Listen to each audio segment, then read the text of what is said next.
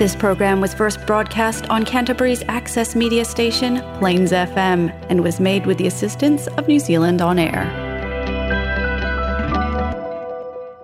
How much do you know about personal finance? Things like KiwiSaver or getting a home loan. If the answer is, hmm, I don't actually know that much, then check out this next program Finance Made Easy. It's a podcast series based on workshops held at Plains FM that explore everything from debt consolidation to buying your first home. Elise Vine is a financial advisor from Building on Basics who loves to chat about personal finance. This episode explores buying a house. Hi, my name's Elise Vine from Building on Basics, and I'm here to talk about tonight's topic on finance made easy of buying a house. So, um, welcome.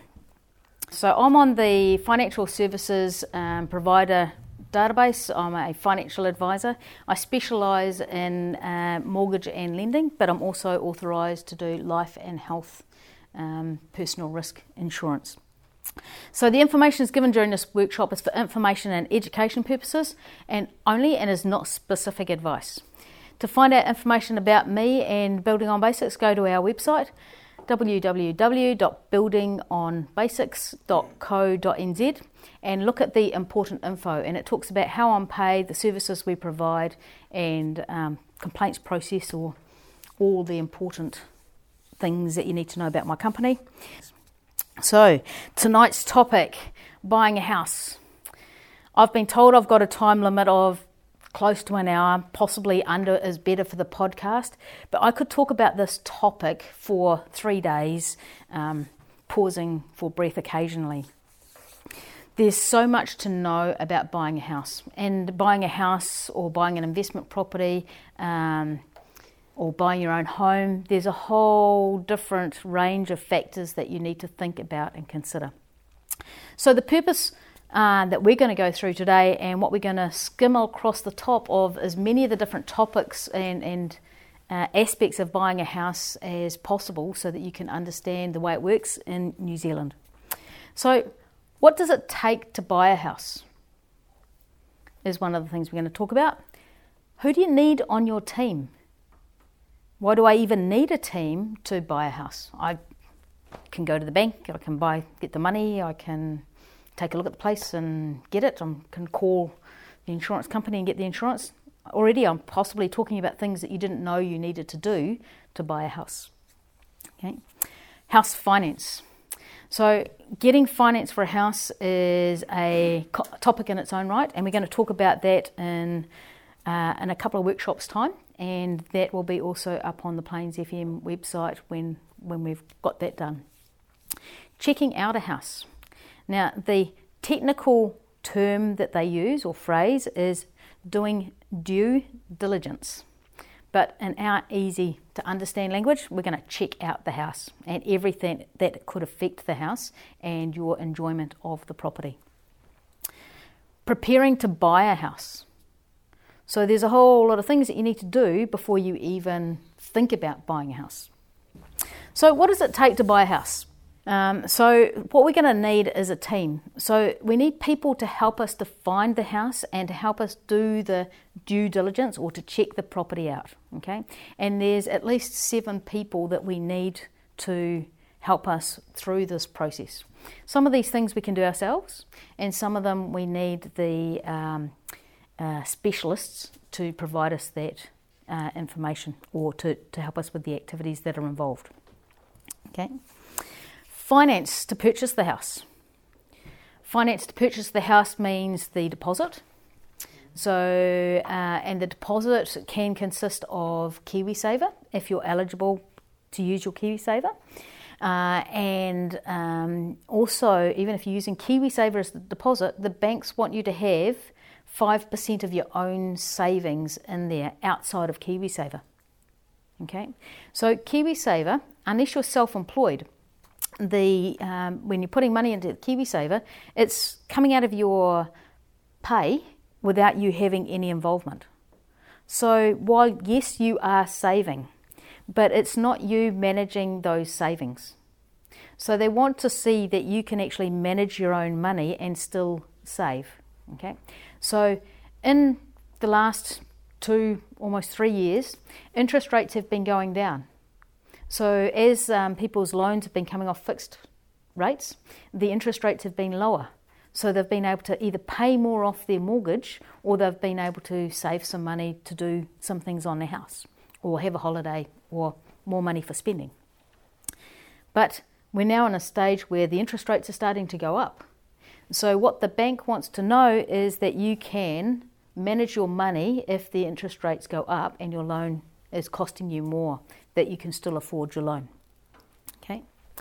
They want, um, you need to get a, a, mortgage because unless you've won lotto or inherited a lot of money, um, the chances of you paying cash for, for the house is very limited. Okay? So, um, and we need an income to service the loan. So, what they're looking for there is to make sure that you've got enough income coming in to pay for the mortgage, pay for the insurance, the rates, maintaining the property. Oh, hang on. How about eating? getting yourself to work, transport, looking after your health, looking after your children, education costs, and all the other things that are involved with living. Because once you buy the house, life does not stop. I hope. all right.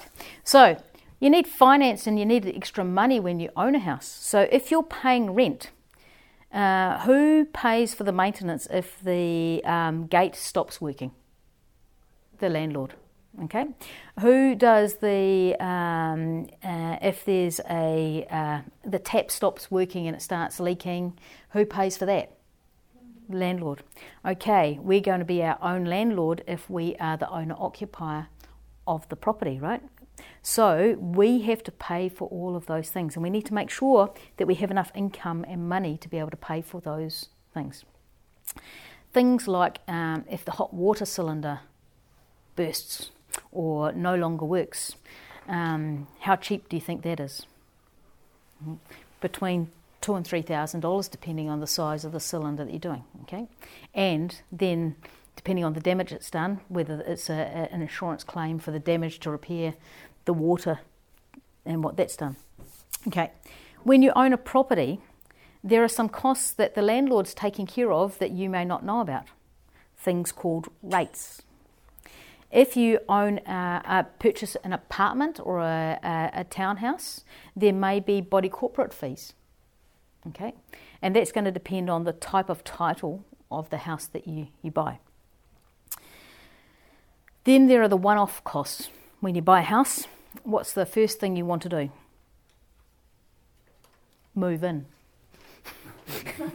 so you have to get from your existing home into your new place, and that may um, that may cost some money depending on how much how much um, property or gear you have and uh, furniture to shift, or you might be able to um, you know put it all on a trailer, but you may need to hire the trailer. Uh, it may just be even the extra fuel costs to cover the costs for moving from one street to another. The shortest move I've ever had is um, moving next door. When um, mum and dad built a house and then they built another one next door because the other one was not right. Um, so we wanted they wanted another one, so they built another house next door and we moved next door. It was the biggest move, putting everything into boxes. We couldn't quite get a chute between the houses to move everything. Um, insurance. There's property insurance. So this is the money for um, making sure that the, the house um, gets flooded, if it burns down, if there's an earthquake, um, that the house can be rebuilt so that you still own the asset. Okay. If you don't have insurance and you're self-insured, and um, the bank may withdraw the funding. Okay, so it's important that we have the property insurance. They won't release the, the money unless they can see that you have the property insurance in place. And if they find out that you have um, cancelled the insurance, they can cancel the loan and you may have to repay it. If you don't have the spare 300,000 in your back pocket to pay it back, they may force you to sell the property. Okay? If you get behind in your rates, they may force you to sell the property. Personal risk insurance. So, if something happens to you and um, you die, then um, the debt still exists. So we need to make sure that the, the debt can be repaid so the rest of your family can continue to live in the house. Or we need to pay down enough so that the family can continue to afford to stay in the house. Worse than that, and worse than dying, is being incapacitated. So you are not able, something happens, you get knocked off your bike, you get concussion and a head injury, and you're no longer able to do the job that you were doing. So you're still alive, you still need somewhere to live, um, but you're no longer able on the on the salary that you were on, and so you can no longer meet your your payments. And on top of that, you might have increased healthcare costs because you need to be rehabilitation so that you can recover. So property insurance and personal risk insurance are pretty key when you are buying a house. Okay, let's imagine that we've got some of those things all sorted out and we're, we're going to talk more about them at the finance workshop. But how do we choose a house?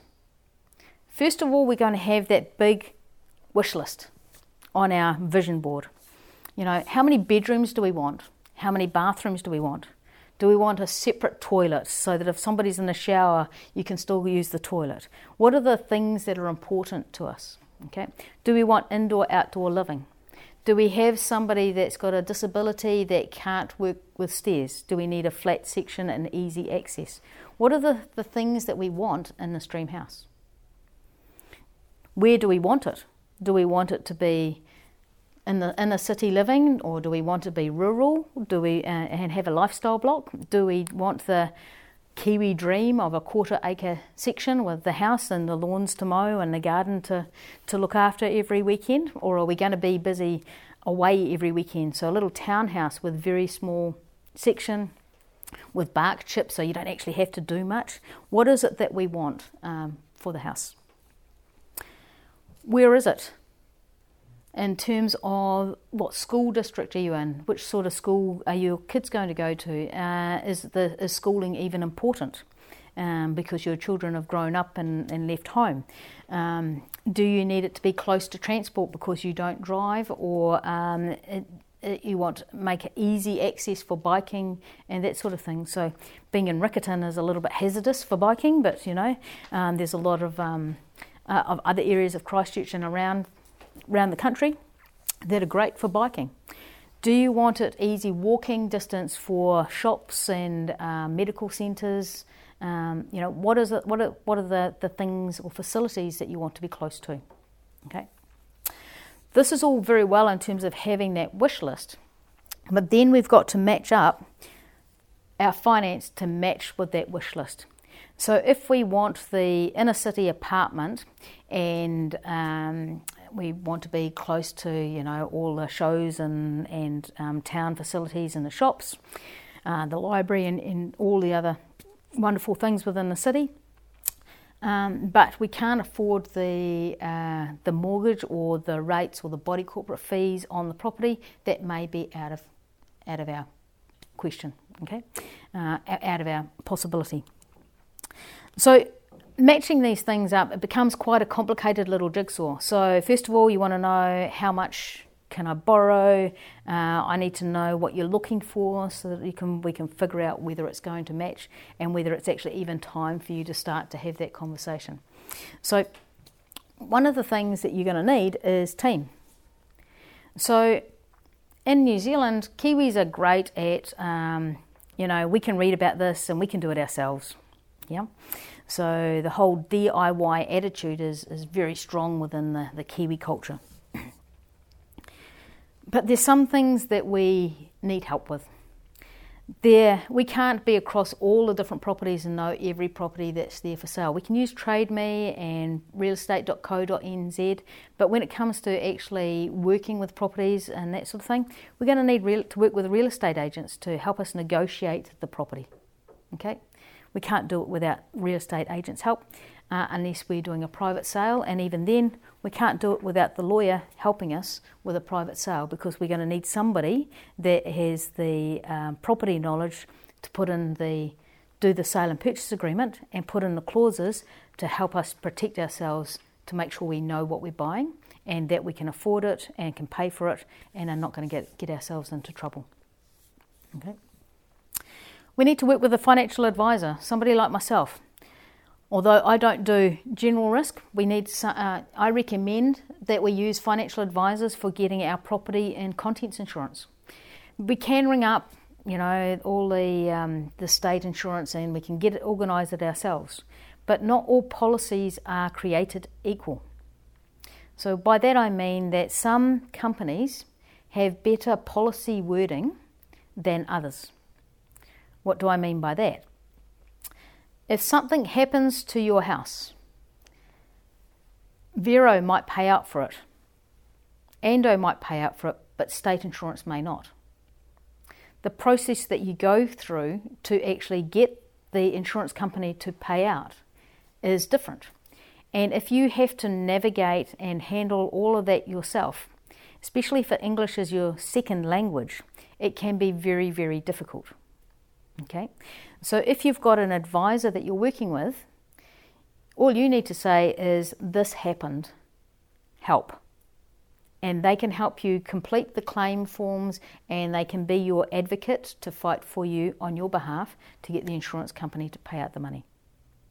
That sounds very helpful, doesn't it? Yeah. Sometimes the insurance policies that these that we get by working with advisors are more expensive.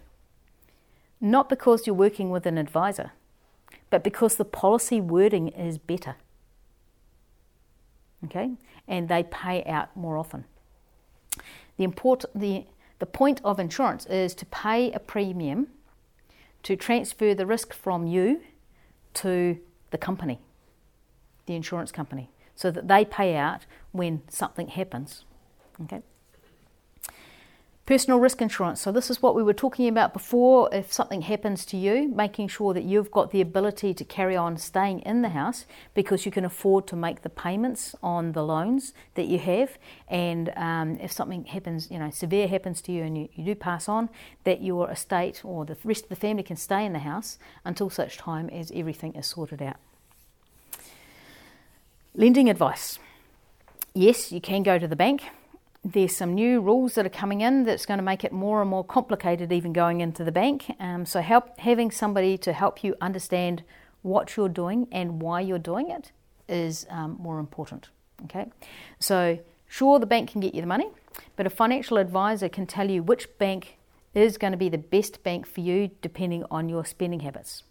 So if you're a spender, then um, we don't want you having a revolving credit. We don't want you having certain types of loans. But if you're a saver, then we still don't necessarily want a revolving credit, but we might, might want a, a total money or an offset facility because that reduces our interest.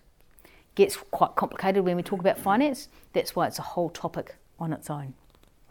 But working with a, a financial advisor um, like myself, we can help make sure you're getting the right support and advice to help you through the process. We're buying a property on the property is not just the land, there's the house. Okay? That house or the building needs to be inspected to make sure there are no hidden problems. Is it a leaky home? Is it uh, so? Is it weather tight? So no water's coming in. Has there been some structural damage from an earthquake? Uh, is there a condensation or um, water issues because of there's no ventilation? Is there insulation in the in the in the ceiling and in the floor to um, to make sure that it's it's warm? Is it a healthy home? Okay. Do the power points work? Are the weatherboards rotten? Okay. Is the cladding good? Is there any maintenance that needs to be performed on the house? Okay. You may want the building inspection done for your purposes, but more and more the banks and the insurance companies want a building inspection to prove that the house is in a good state when they're taking on that risk or taking on that loan.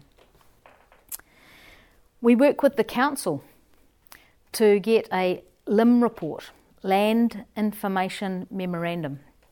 There's also uh, the property envelope that you can get from the council and a, a PIM report, property information memorandum. So that tells you about the building itself as opposed to just the land. The LIM will tell you about hazards on the, uh, that are within the vicinity It will talk about what's happening in the district plan that may affect your house.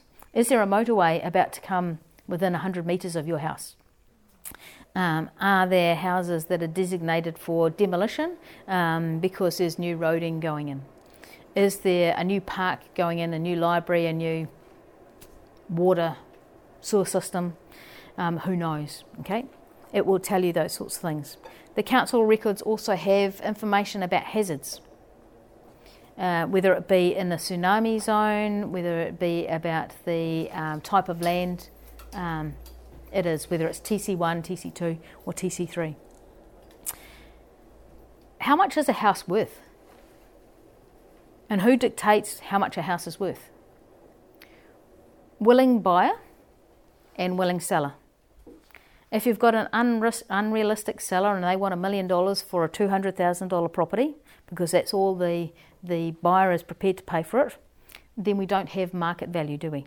Okay, it's only when the buyer is willing to pay something and the vendor is or the owner is willing to accept it that we actually have a true value. And that happens at the time that we purchase the property.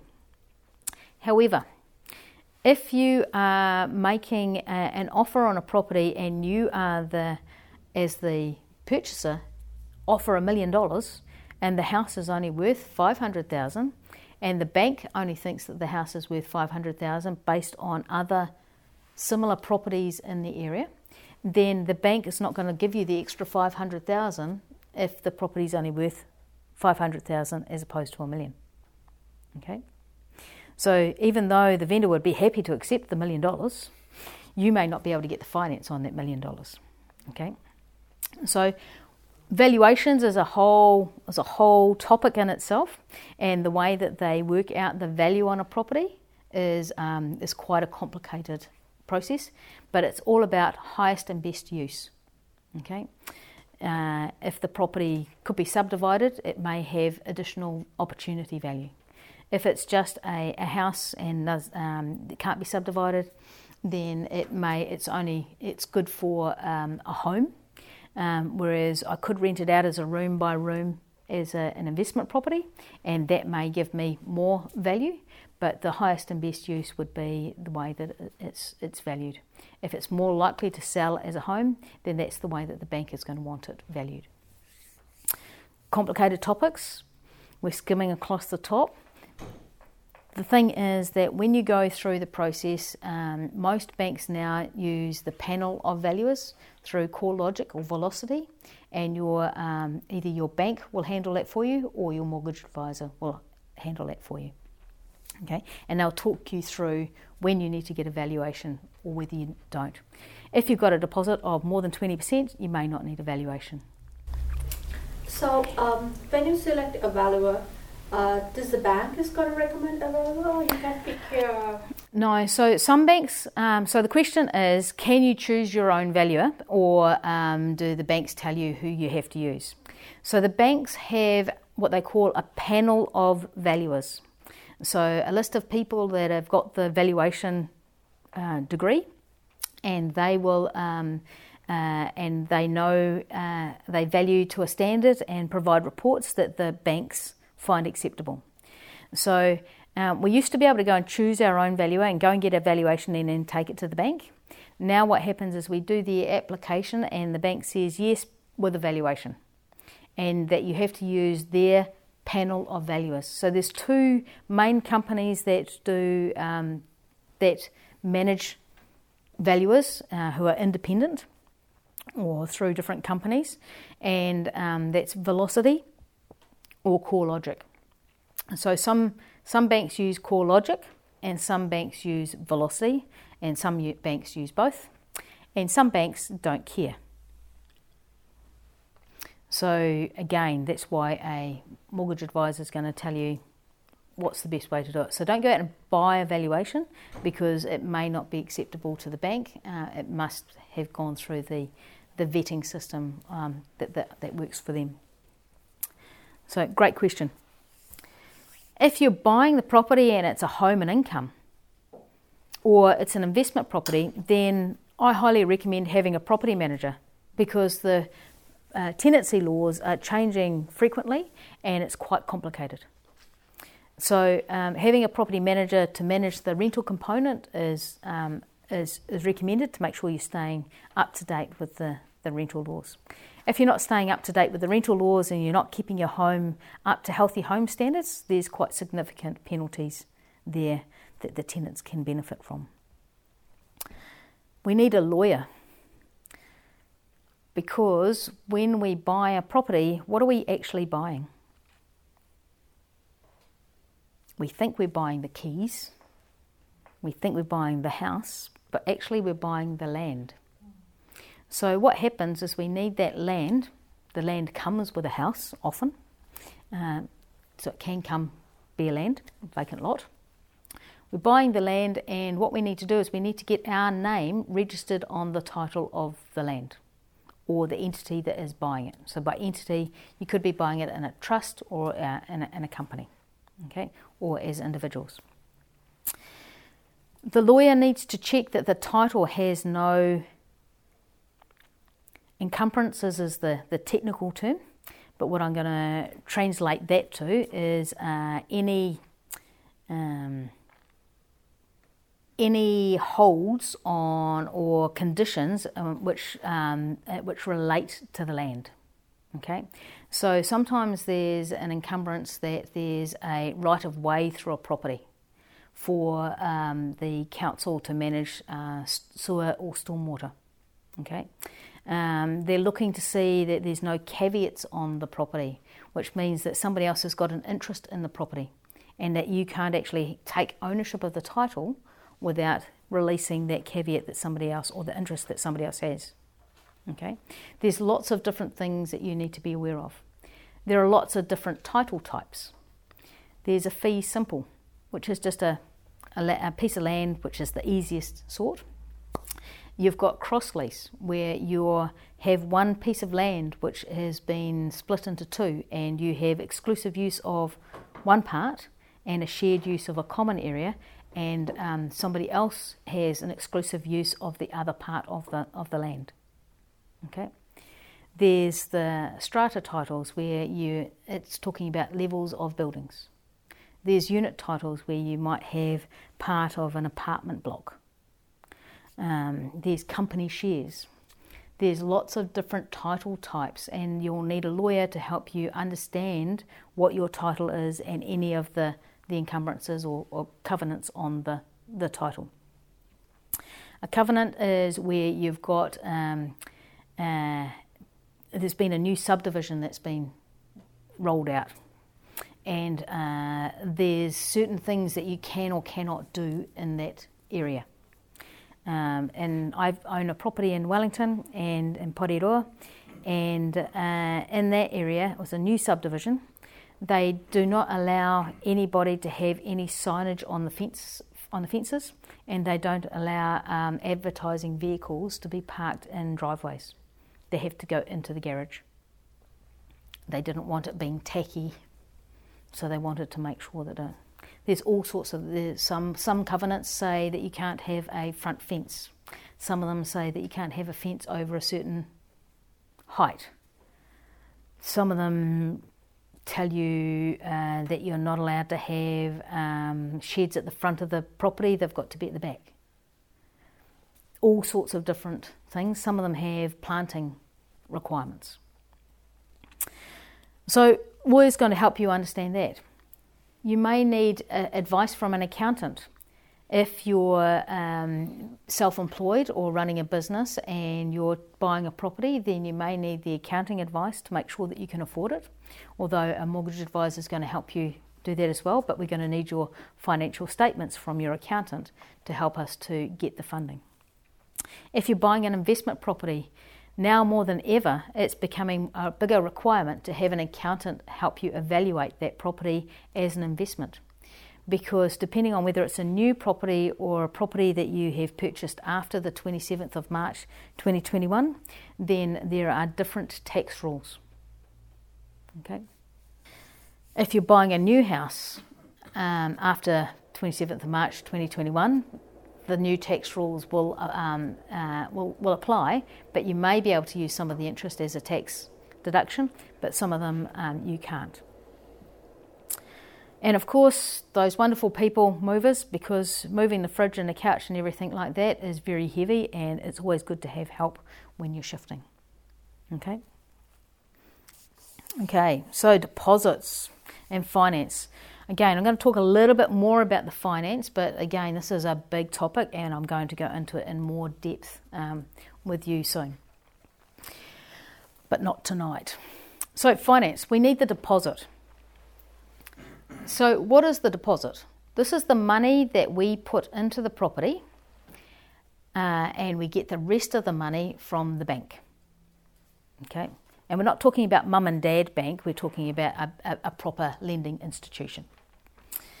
And there's all sorts of different um, banks or finance companies that we can get money from. The deposit may be made up of money that you have saved. It may be made up of uh, money that you have been gifted by the bank of mum and dad. It may be money that you've been gifted by a brother or another relative or a friend. But it needs to be a true gift. In other words, they can't say, um, oh, I'd like it back now. They can't charge interest, they can't request the money back, they can't request payments on the money. You can use your KiwiSaver if you've been in KiwiSaver for three years and been contributing, um, and you must live in the house for a minimum of six months. Okay. First home grant, this is becoming harder and harder to get, but it's free money from the government to help towards the purchase of the house. The KiwiSaver and the first home grant are only to be used for the purchase of the property. They can't be used for the building inspection or for your lawyer fees or anything like that. And the first home grant is dependent on the value of the property that you're buying and how much income you are earning. So whether you're earning um, more than 85,000 as a single person or as a couple if you're earning more than 150,000 um, is going to determine whether you can qualify for the first home grant. Again, there's other special criteria that we'll talk about in our next session. Savings. So the banks want you to have that extra 5% outside of KiwiSaver. So we talked about this earlier on. What they're looking for is to see that you can actually manage your money. And that as interest rates go up, or if you get a sudden cost for um, the hot water cylinder blowing or, or, or breaking down, or um, uh, I don't know, you need to put some additional insulation in the property, whatever the maintenance may be. You need to paint the outside, you need to replace the roof. That you're able to save towards these things and you're not reliant on the capital gains to be able to finance it because you still need to be able to service that additional money um, if you are going to access it. We need to make sure that we've got income to service the debt. So, we're going to talk about this when we talk about finance in more detail. But if you owe a lot of money for credit cards, personal loans, um, consumer finance, buy now, pay later, like Afterpay, Zip Pay, and that sort of thing, they all count in terms of where your money is going and how much money you've got available for servicing the debt. The number of children you have also, and how many people that you are supporting within your household, also comes into account. And with the new uh, legislation that's coming through under the Credit Contracts and Consumer Finance Act, the banks are looking more and more about where you're using your money and how you're using your money. The banks will look at your credit history. So, have you been paying your bills on time? So, you don't need to go and get a credit card to improve your credit history. And we talked about this when we did spending plans. Okay, every if you've got a, a, a mobile phone or a landline or internet or um, a, a, utility bill like um, power in your name, if you have done a lay-by, if you've done anything where you're spending money, then you get a credit score. Okay. The only time if you if you pay everything in cash, you won't have a credit history. Okay, because nobody takes your name when they when you pay the cash. Um, but it's quite easy to get a credit history without having a credit card, so you don't need to get a credit card to, to do that. Money for checking on the property, so doing the due diligence. Okay, so that's the money for the building reports, getting the LIM report, lawyers' fees, valuation, and moving costs. So, if we start to talk about some, how much do some of these things cost? A building report could cost anywhere between six hundred to thousand dollars, depending on how complicated your property is. A LIM report is typically between 300 and, and 450. Um, and there's lots of other reports that you can get, um, like the PIM report, which talks about the property envelope itself, which talks about the um, work that's been done on the property. Lawyers, well, they're not cheap. Uh, however, they could save you thousands of dollars, hundreds of thousands of dollars, if you get it wrong. Okay? So you want to make sure that you've got a good property lawyer, not just um, somebody that dabbles in, in, in, commercial law. You want to make sure, sure you've got a good property lawyer, especially if you're doing a construction build. Um, lawyers cost anywhere from 1200 for a simple um, property transaction through to two and a half thousand for a complicated one if you've got trusts and things like that involved.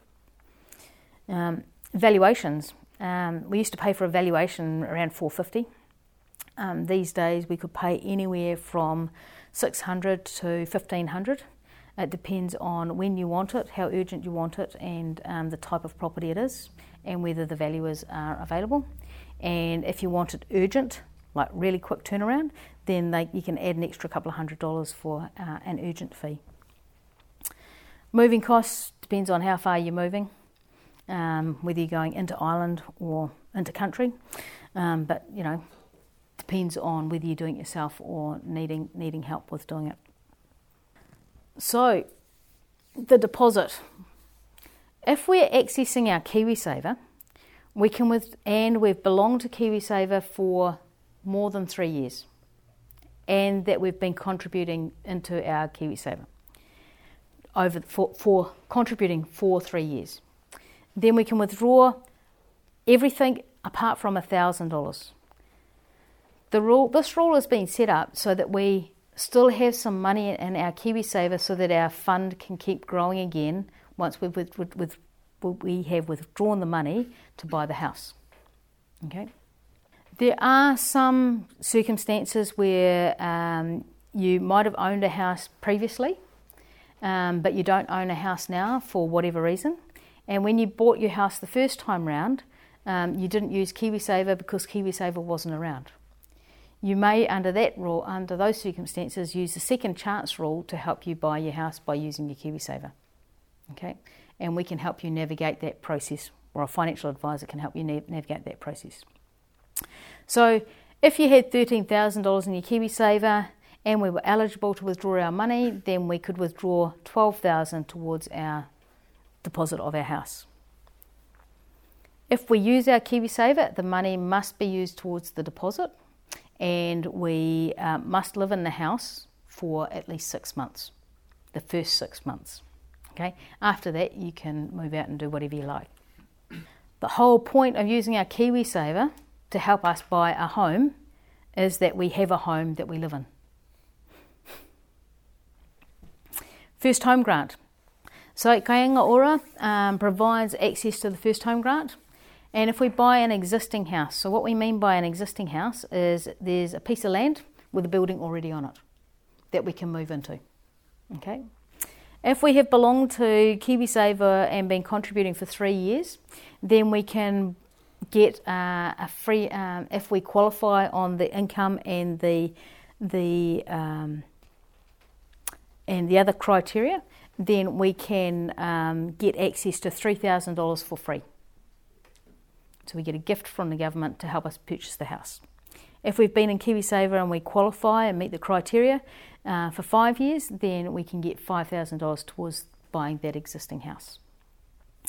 If we are looking to buy a new property and get it constructed, then we get $5,000 if we've been in there for uh, in KiwiSaver for three years, up to 10000 uh, for if we've belonged and been contributing for five years. Okay, you have to have contributed a minimum of three percent of your income for a minimum of 36 months.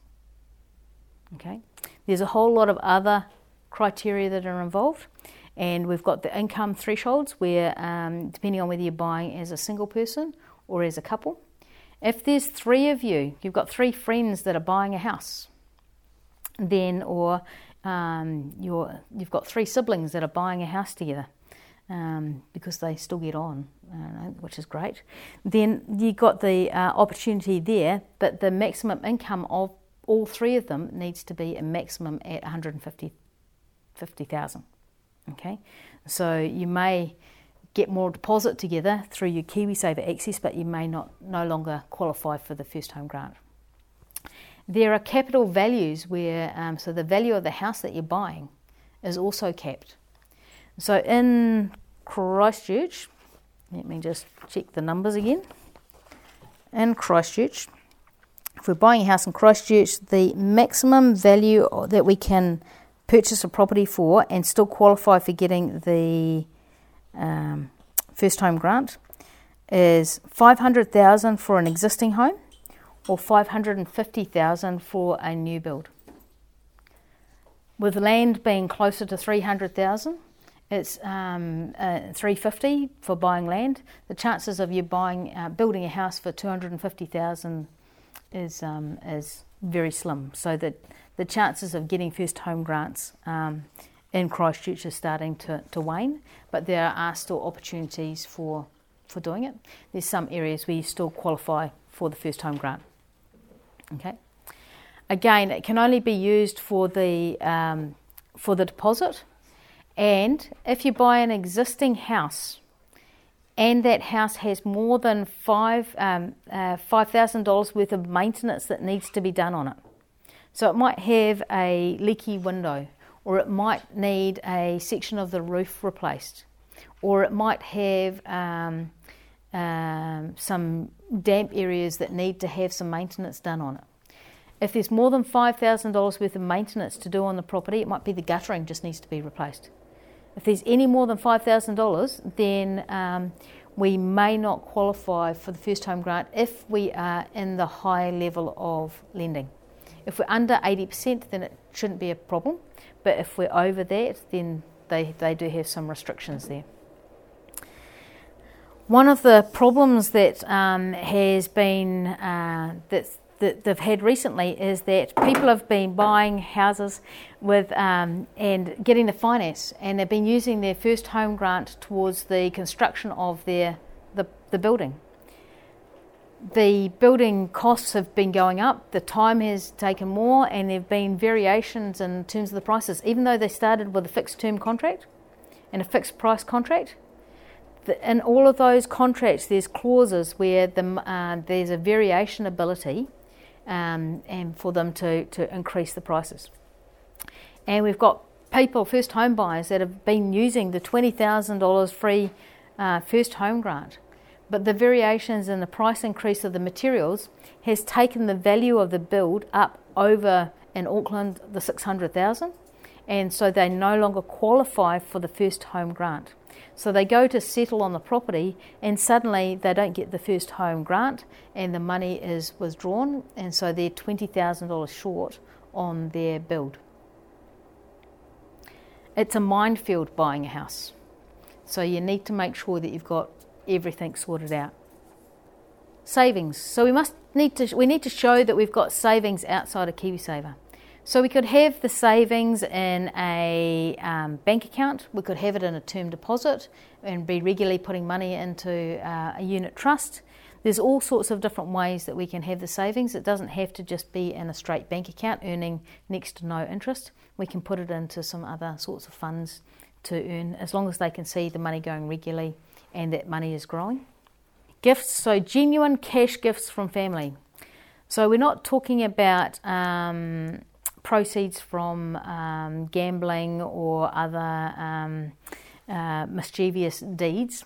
We're talking about cash that's come from family where they've got equity or um, savings that they're sharing within the family um, to help towards it. There has to be a, uh, they need to sign a declaration that it is a, a gift and that there's no interest, no repayment, and, uh, and is required or expected. Okay. Sometimes the banks like to know where that money has come from, um, and whether the money's come from a sale of a, a house overseas or or within New Zealand. They want to know, and that's all about meeting the Anti Money Laundering, Counter Finance Terrorism Act rules.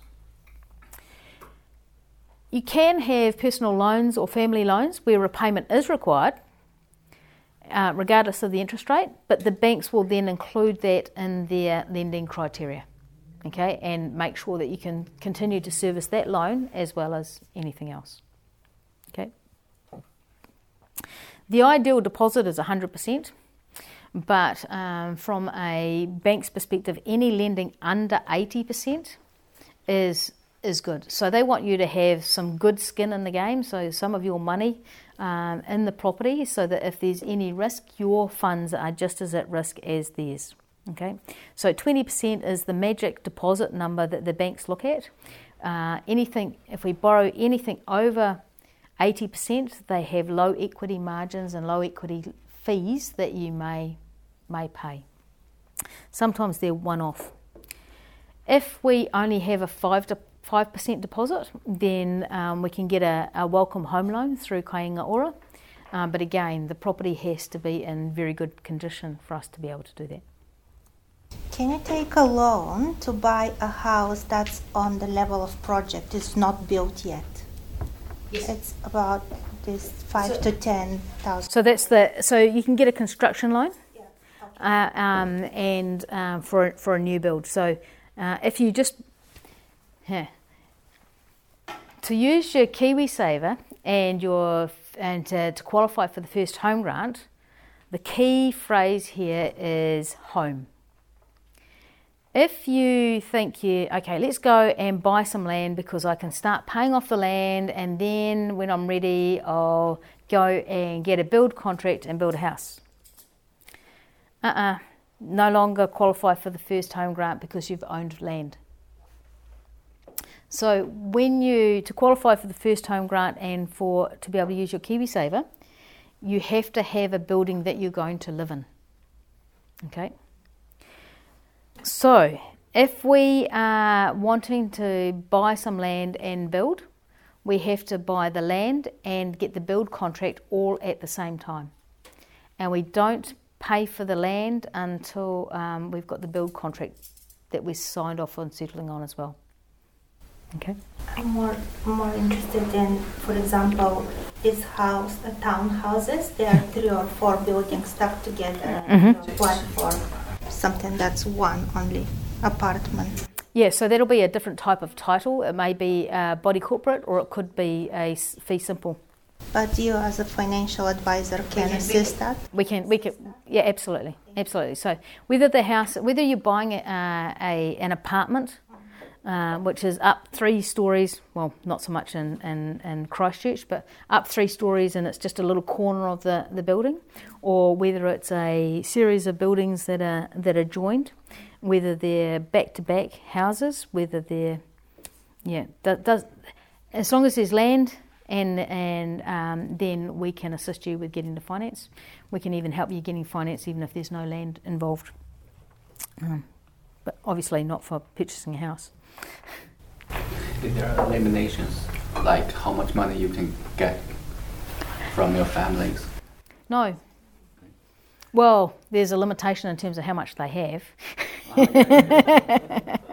so, just to clarify that, is there a limitation of how much money you can get from your family?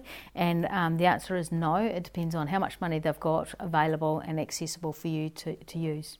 There's a lot of parents that help kids into their into their homes, um, and um, that's really just so that they've got a place to go and, and be looked after when they um, no longer are in their in their home. But yeah, good questions.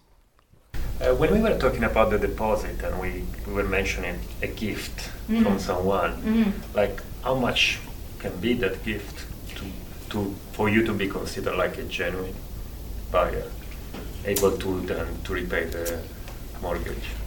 Okay, so um, the question is um, if we're talking about a gift, how much can we consider a gift to be and how does that affect the mortgage? So um, I've had clients that have been gifted uh, 250,000 from parents um, because they had an inheritance that was due, and they just paid out the inheritance early because the parents wanted them to be able to see and enjoy enjoy it.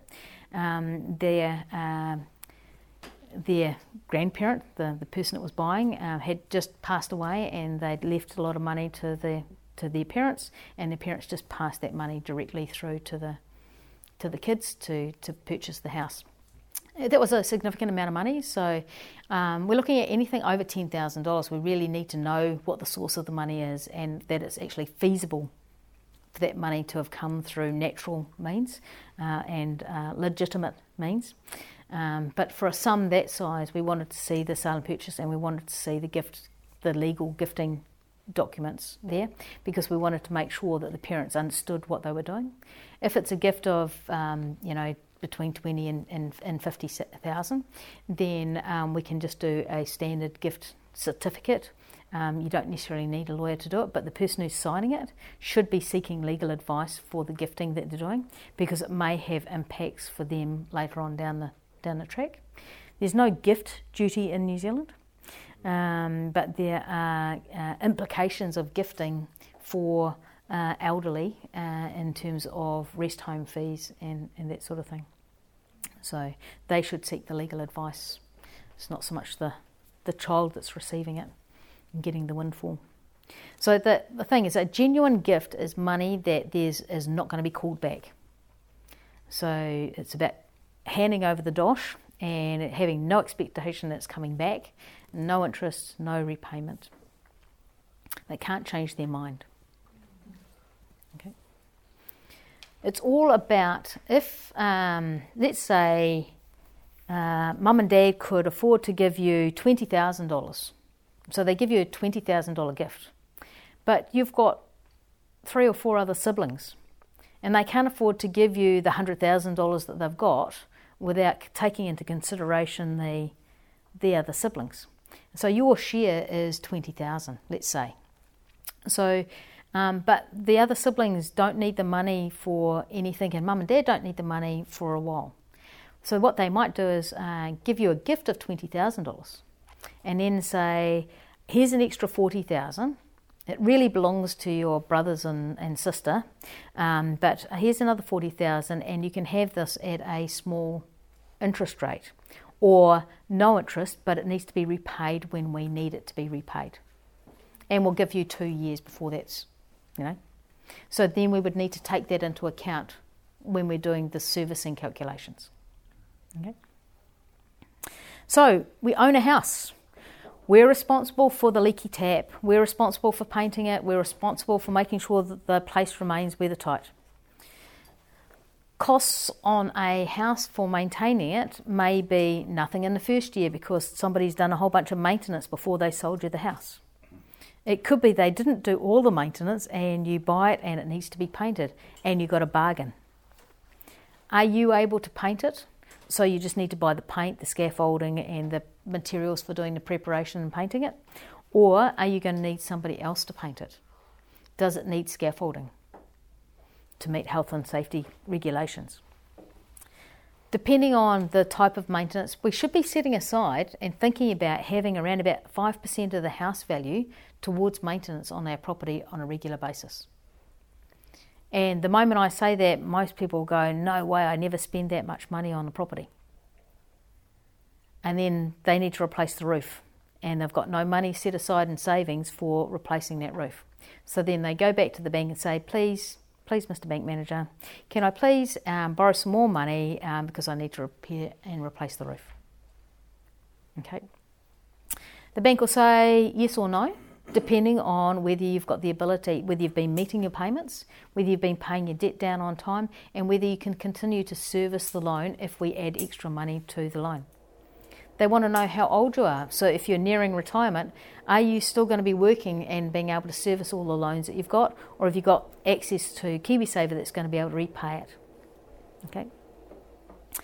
So maintenance costs depends on the type of property. Um, you know whether it's brick and brick and tile roof, which is low maintenance um, and low cost for, for, for, maintaining, or whether it's weatherboard and um, tin roof, which needs more maintenance work done on it.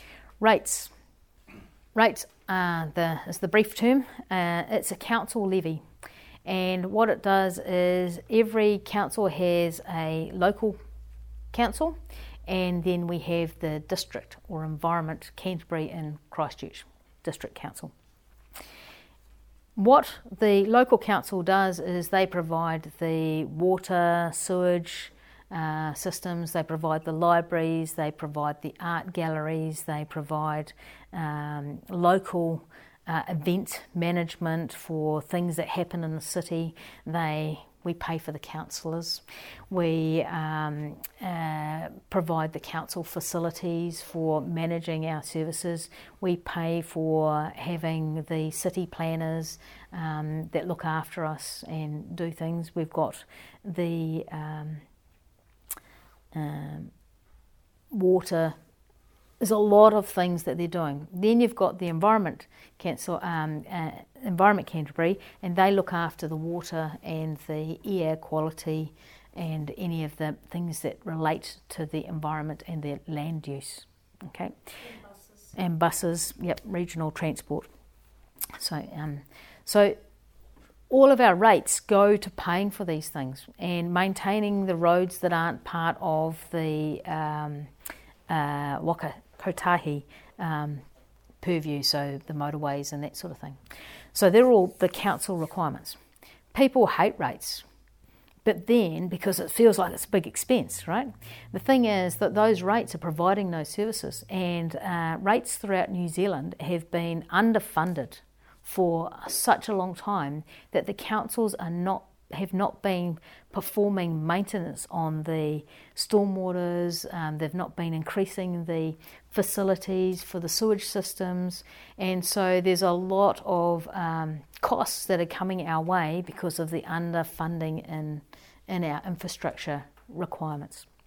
So, uh, while we're all complaining about the cost of our rates, um, we also uh, like to complain about the fact that the council's not doing enough to uh, fix the potholes in our street or um, providing proper stormwater or facilities. Um, in Christchurch, we've got the, the, the, the, riverways that need to be maintained to make sure that we don't have flooding, flooding issues. And so there's a lot for these councils to do. So, um, love them, hate them, they're a cost. According to history or your memory, the rate has ever been reduced? so that's a great question. So the question is, uh, from what I know and in my history, historical knowledge of rates, have they ever been reduced? Um, I don't believe so. But um, they uh, have had times where the rates have been put on hold because the council hasn't been providing some of the services. Um, they have uh, rate rebates for um, the elderly to help them stay in their homes. Um, but the chances of rates going down is, um, I would say, slim to no chance. But okay, we can always be hopeful. you know, the rate uh, every year is very uh, more than 5% to add up. And if the, the rate going up is more faster than the inflation rate. Uh, okay, so um, it's, it's, it depends. It, it's a, in Auckland, it's worse um, because the, um, the, the level of the infrastructure that they need to be uh, providing and maintaining and the work that they need to be doing across the Auckland region is, is so high.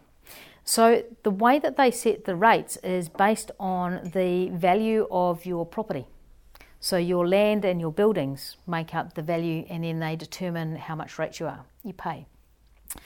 There's different rates for commercial and industrial and uh, residential.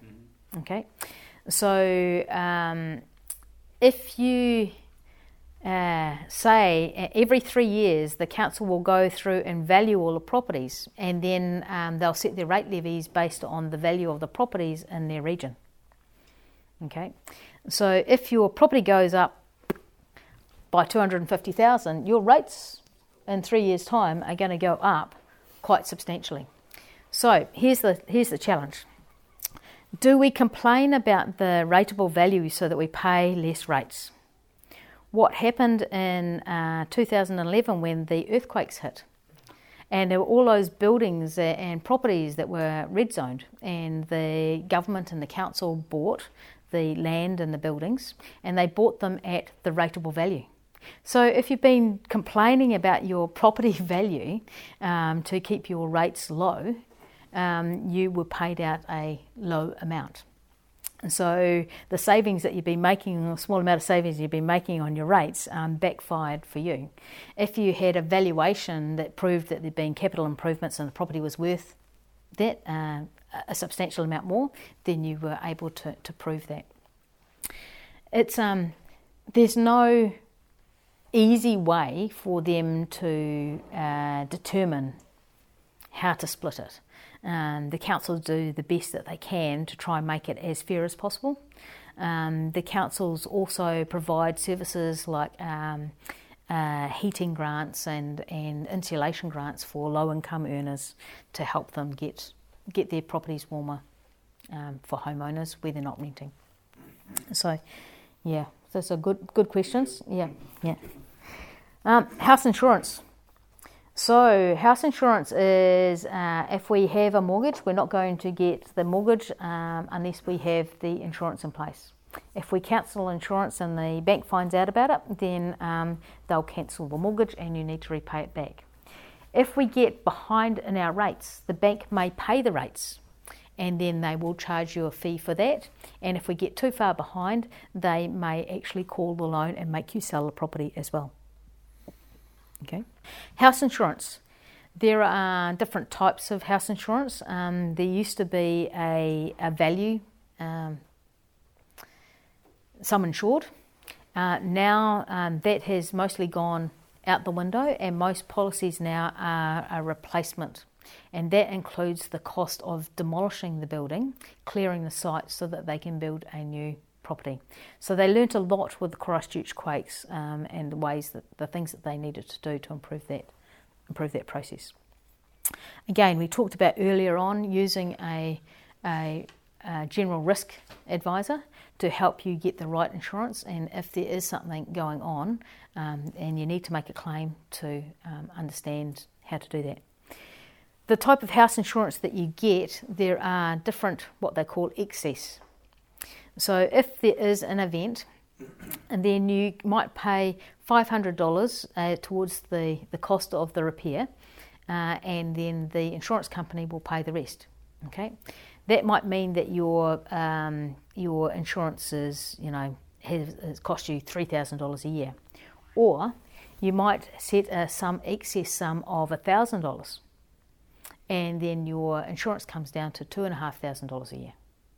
Okay, so there's things that you can do, or little levers as we like to call them, that you can pull to make it more affordable for you. Some areas and some houses are uninsurable. So you need to be aware of that. If it's in a floodplain, you might get fire cover, but you won't get flooding cover uh, because as a riverbank is, is constantly flooding okay? Whether it's something beyond your control or not or it's one of those uh, 1 in 50 year events that happens every second year at the moment. Um, it's uh, due to climate change you know those are if it's in a flood zone and it may or may not um, be insurable for that fact. There's some houses in um, in Wellington and in the Hutt Valley that are right on the fault lines um, that uh, have no no earthquake cover over certain things. So, house insurance is, is important. Um, you also need to consider if there's any retaining walls on the property or any decks. And there's um, cool little calculators that you can use to help you work out what you should be insuring. You don't insure the land, you insure the building. So, the clearing of the building uh, to, and to put the and, and preparation of the of the land for putting your building on. Cool. All right. Well, we're talking about house insurance. So, um, the house insurance is um, the insurance that you've got for the house and the building itself. Um, you also have contents insurance for the chattels and the things inside. So, what they call a chattel is the, the blinds, the carpet, uh, a stove, anything that could potentially be unscrewed and removed and is not part of the actual building. So, walls, part of the building, plumbing, part of the building, electrical, part of the building. Okay? Anything that can be unscrewed, not normally doors, um, but anything that is um, that can be removed. So stoves typically can be removed. Unless furniture is a is not a chattel, uh, it's a content. It's included in the content insurance. It's, it's included in contents. Okay, so stove can be included in the contents insurance as part if it's a removable stove. But if you've got a um, a stove that is in a under under bench oven type thing, then that um, may be part of the, the actual house insurance. But dishwashers and things like that are typically part of the contents insurance. Okay. There's chattels from a sale and purchase agreement perspective, and then there's chattels from a insurance perspective. So depending on which hat you've got on, as to which way the item may be being looked at. Landlord insurance. So you own an investment property, and there's a fire, and the tenants have to move out while the fire damage is repaired. Who's responsible for providing accommodation for the tenants? The landlord is. So, until such time as you negotiate out of the lease or anything like that. So, having um, landlord insurance to cover costs like that is important um, and it helps protect from bad, bad tenants as well. Uh, if uh, tenants uh, cause malicious, malicious, damage, so they intentionally go and do vandalism, then um, what you want to make sure is that your tenants have uh, insurance contents cover because that gives them some liability cover.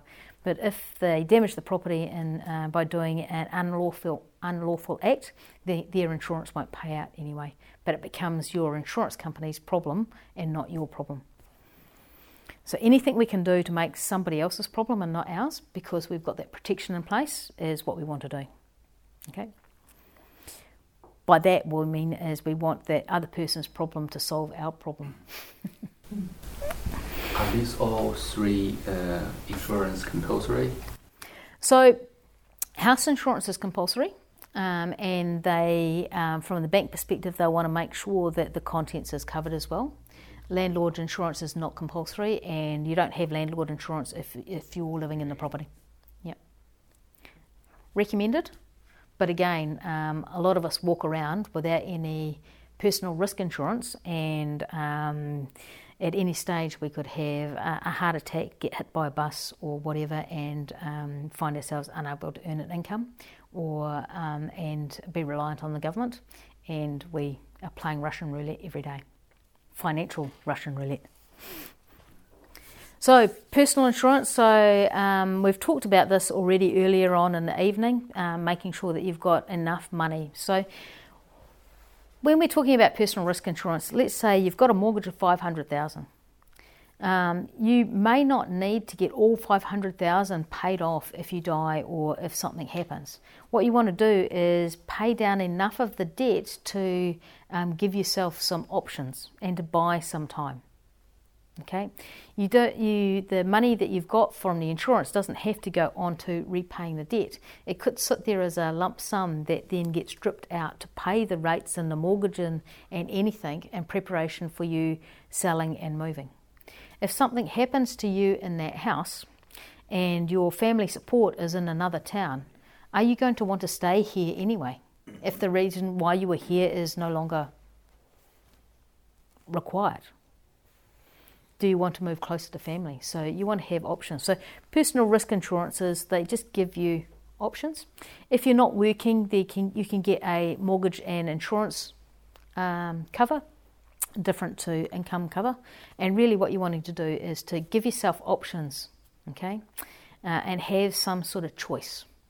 Because the last thing you want to do is to find yourself dealing with a, a health event or a family, um, a death in the family, and having to suddenly uh, worry about preparing the house and putting it on the market while you're in the middle of grieving or, or, or dealing with that um, health event. Um, there's other sorts of personal risk insurance, so special events insurance, um, which can help by paying out um, for injuries or illness, um, trauma trauma cover, uh, total permanent disabilities. There's all sorts of different covers out there. Working with the right insurance advisor to help you get the right cover. It's not about insuring absolutely everything so that you're going to be multi-millionaires. It's about because um, nobody can ever afford that level of in, insurance, and if they can, why bother? Um, but it's about giving you some sort of choice and uh, maintaining some level of your of your lifestyle. So, we've checked out that the land is not in a tsunami zone. We've checked out the land is uh, TC1, TC2, TC3. We checked out whether the land is in a flood zone, and there's lots of properties within Christchurch that are in flood zones. Does that matter? Uh, it does if the house isn't at the recommended floor level, then the water is likely to get in if we're living in a house that's in a flood zone that does flood reasonably regularly, but our house is above where the water goes, then the question is with rising sea levels and rising water table levels, is the house going to be in danger at some point in the future? Uh, then the question is okay, so it floods once once a year or once every three years. Uh, when it does flood, I'm either going to be trapped in the house or I'm going to be trapped away from the house because I can't get back unless I'm paddling. Okay, so these are things to consider. Um, so you want to understand about the land and the hazards. Understanding that sort of information will have an influence on the insurance information um, building inspection. So you want to check that the piles are good, that the roof is good, that it's weather tight, that the windows open and close, that all the light switches and the, the power points work, that the hot water cylinder is not about to give away um, because that's between 2000 and 4000 depending on what sort of hot water cylinder you've got. You want to check that there's power to the rooms that you've that you need. You can do contamination reports like um, uh, meth or land contamination, and you can find that some of these things out from the hazards register or get the hail report. Depending on if the property is built or um, had any work done on it between the 30s through to the um, late 50s, uh, early 70s, you want to check to see whether there's any asbestos. Asbestos is fine as long as it's not broken or uh, anything needs to be drilled through. Okay, there were a lot of houses in the quakes that had asbestos in them, and that when they did the demolition, that asbestos got into the land and is contaminated the land. And it's not it's not that big a deal to deal with, but there's a process that you need to go through, and if you you need to make sure that if you've got any workmen coming on site to do anything, that they're aware of the hazards that relate to the asbestos. Okay. Um, it can be a point of negotiation. Some people don't like to do with, eh, don't want to have asbestos in their house, just in case. So that could mean it's harder to sell the house if there's asbestos in it.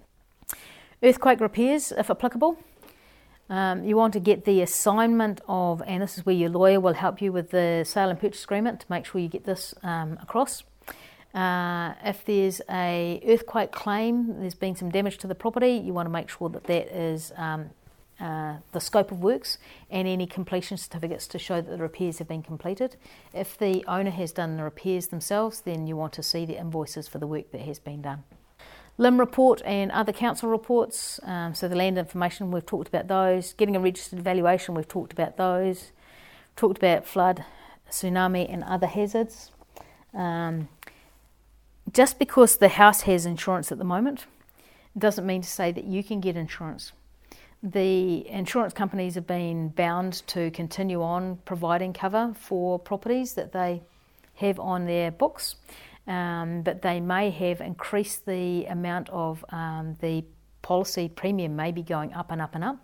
And the moment you put the property on the market and go to sell it, they go, yay, I don't have to in, uh, insure that property anymore, let's make it somebody else's problem. So um, other insurance companies aren't bound to take it on, but so that could cause you a problem if there are um, defects in the house. So preparing to buy, get do your credit score and check your credit report. Make sure you've got any unpaid debts paid or any issues on your credit report um, sorted out. Work with a financial advisor if you need to. Make sure you have good account behaviour, so no overdrawn accounts, no missed payments, and no late payment penalties. Okay, the banks will be looking back at least three months.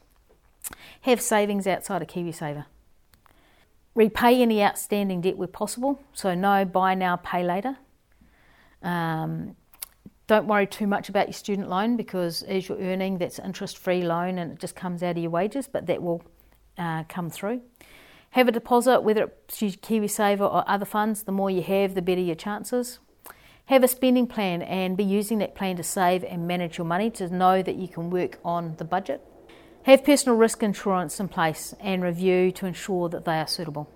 There's the opportunity to join forces, so couples could be assessed together um, to help with getting finance. Um, it may help you to be able to get into a house, but we need to make sure that the house is suitable for the two couples to be moving into. If you've both got, you know, two kids, have we got enough bedrooms for everybody to be in the house?